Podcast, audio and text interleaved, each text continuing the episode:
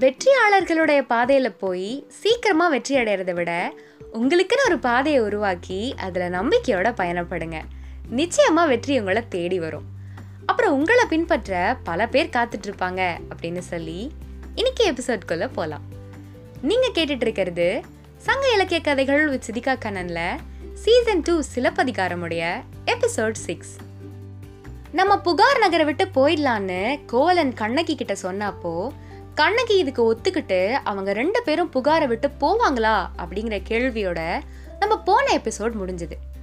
அதுக்கப்புறம் என்ன நடந்ததுன்னு இப்போ நம்ம தெரிஞ்சுக்கலாம். புகார் நகரத்தை விட்டு மதுரைக்கு போகலான்னு முடிவெடுத்தான் கோவலன். கணவன் மேல உயிரே வச்சிருக்க கண்ணகி இங்க இருக்கிறது கோவலனுக்கு சங்கடத்தை தரும் அப்படிங்கறத தெரிஞ்ச அப்புறம் அவன் முடிவுக்கு எப்படி மறுப்பு சொல்லுவா? பொழுது விடியறதுக்குள்ளேயே ரெண்டு பேரும் எழுந்து புறப்பட்டாங்க. அந்த மாபெரும் மாளிகையுடைய பெரிய கதவை மூடினாங்க. சிறப்பான வேலைப்பாடுகள் மறக்க முடியாத ஓவியங்கள் ஆட்டுக்கிடாய் கவரிமான் அன்னப்பறவைன்னு அவங்க ஆசையா வளர்த்த உயிரினங்களை எல்லாம் பெரிய மனசே இல்லாம ஒரு தடவை பார்த்துட்டு வீட்டை விட்டு கோவலனும் கண்ணகியும் வெளியேறினாங்க. வீட்டுக்கு முன்னாடி நீண்ட வழிப்பாதை அதை நெடுங்கழின்னு சொல்லுவாங்க. அதை கடந்து ஊர்ப்புறத்தை அடைஞ்சாங்க. போற வழியில திருமாலன் திருக்கோயில் ஒன்று இருந்தது.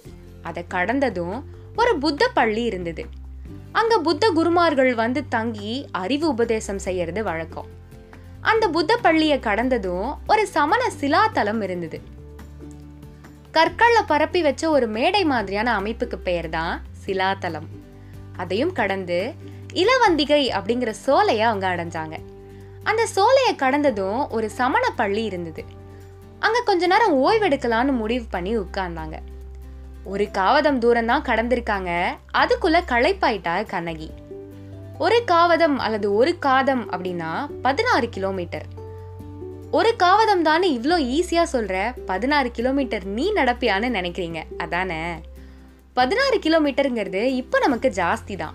ஆனா பூம்புகார்ல இருந்து மதுரைக்கு நடந்து போறவங்களுக்கு ஒரு காவதம்ங்கிறது கம்மி தானே? அதனால தான் அப்படி சொன்னேன். எப்படியோ இன்னும் கொஞ்சம் தூரம் நடந்தால் மதுரை வந்துடும்னு நினச்சி சிரிச்சுக்கிட்டே கோவலன் கிட்ட மதுரை எங்கே இருக்குது அப்படின்னு கேட்டா கண்ணகி. இன்னும் முப்பது காவதம் தான் சீக்கிரம் போயிடலான்னு ரொம்ப எளிதாக சொன்னா கோவலன். இவங்க ஓய்வெடுத்துட்டு இருந்த அந்த சமண பள்ளியில கவுந்தி அடிகள் அப்படிங்கிற ஒரு சமணத்துறவியை இவங்க சந்திச்சாங்க. அவங்கள வணங்கின கோவலன் கண்ணகியை ஆசிர்வதிச்சாங்க கவுந்தி அடிகள். இவங்க ரெண்டு பேரையும் பார்த்த உடனே நல்ல குணம் படைச்சவங்க வசதியான குடும்பத்தை சேர்ந்தவங்க. ஆனால் ஏதோ காரணத்தால் இப்போ இந்த நிலைமையில் இருக்காங்க அப்படிங்கிறது அவங்களுக்கு தெரிஞ்சுது. வீட்டை விட்டு வெளியேற என்ன காரணம் அப்படின்னு கவுந்தி அடிகள் கோவலனை பார்த்து கேட்டாங்க. கோவலனுக்கு நடந்த சொல்ல விருப்பம் இல்லை தொழில் தொடங்க அப்படின்னு சுருக்கமாக சொன்னான். அவனுடைய மன உறுதியை புரிஞ்சுக்கிட்ட கவுந்தியடிகள் மேற்கொண்டு அவங்க பயணத்தை பற்றி எதுவுமே கேட்கல அவங்க அவங்க போக்குகளை அவங்க அவங்களே வகுப்பது தான் சரி. மற்றவங்க இடையில வந்து குறுக்கிட்டு தடுக்கிறது சரியில்லைங்கிறத நல்லா தெரிஞ்ச கவுந்தியடிகள் அவங்க போறது மதுரைக்கு தான்னு தெரிஞ்சுக்கிட்டாங்க. தனக்கும் ரொம்ப நாளா மதுரைக்கு போகணும்னு விருப்பம்னும் அங்க சமண மதம் எப்படி பரவி இருக்குன்னு தெரிஞ்சுக்கிற ஆவல் தனக்கு இருக்குன்னு சொல்லி அவங்களும் கோலன் கண்ணகி கூட சேர்ந்து பயணம் பண்ண விருப்பப்படுறதா சொன்னாங்க. கண்ணகிக்கும் கோவலனுக்கும் பழம் நழுவி பாலில் விழுந்த மாதிரியும் தேனை விட இனிமையாகவும் இருந்தது அவங்க சொன்ன விஷயம். ஒரு துணை கிடைச்சதா நினைச்சு ஆறுதல் அடைஞ்சா கண்ணகி. மதுரையை பத்தியும் மதுரைக்கு போற வழியை பத்தியும் தனக்கு தெரிஞ்ச அளவுக்கு கவுந்தி அடிகள் கண்ணகிக்கும் கோவலனுக்கும் சொல்லிக்கிட்டே வந்தாங்க. மதுரைக்கு போக ரெண்டு வழி இருக்கு. ஒன்று சோலை வழியா போகலாம். இல்லைன்னா வயல் வழியா போகலாம். ரெண்டு வழியிலையும் நிறைய தடைகள் இருக்கும் அப்படிங்கிறதையும் எடுத்து சொன்னாங்க. கடுமையான வெயில்ல இருந்து தப்பிக்க சோலை வழியா போகலாம். ஆனா கிழங்குகளை அகழ்ந்து எடுத்த குழிகள் அங்கங்க இருக்கும். பக்கத்துல இருக்க செண்பக மரத்துல இருந்து கீழே உதிர்ந்த பூக்கள் அந்த குழிகள்ல மறைச்சிருக்கும். பூக்கள் தானேன்னு காலை வச்சா அந்த குழிக்குள்ள விழுந்துருவோம். கவனமா அதை கடந்து போயிட்டோம்னா சோலைக்கு உள்ள இருக்கிற பலா மரங்கள்ல இருக்க பலா பழங்கள் நம்ம தலையில இடிக்கும். அது நம்ம நடக்கிறதுக்கு ரொம்ப இடைஞ்சலாக இருக்கும். சோலை வழியை தவிர்த்து வயல் வழியாக போலான்னு முடிவெடுத்தா நிழல் தர மரங்கள் இல்லாத பாதை.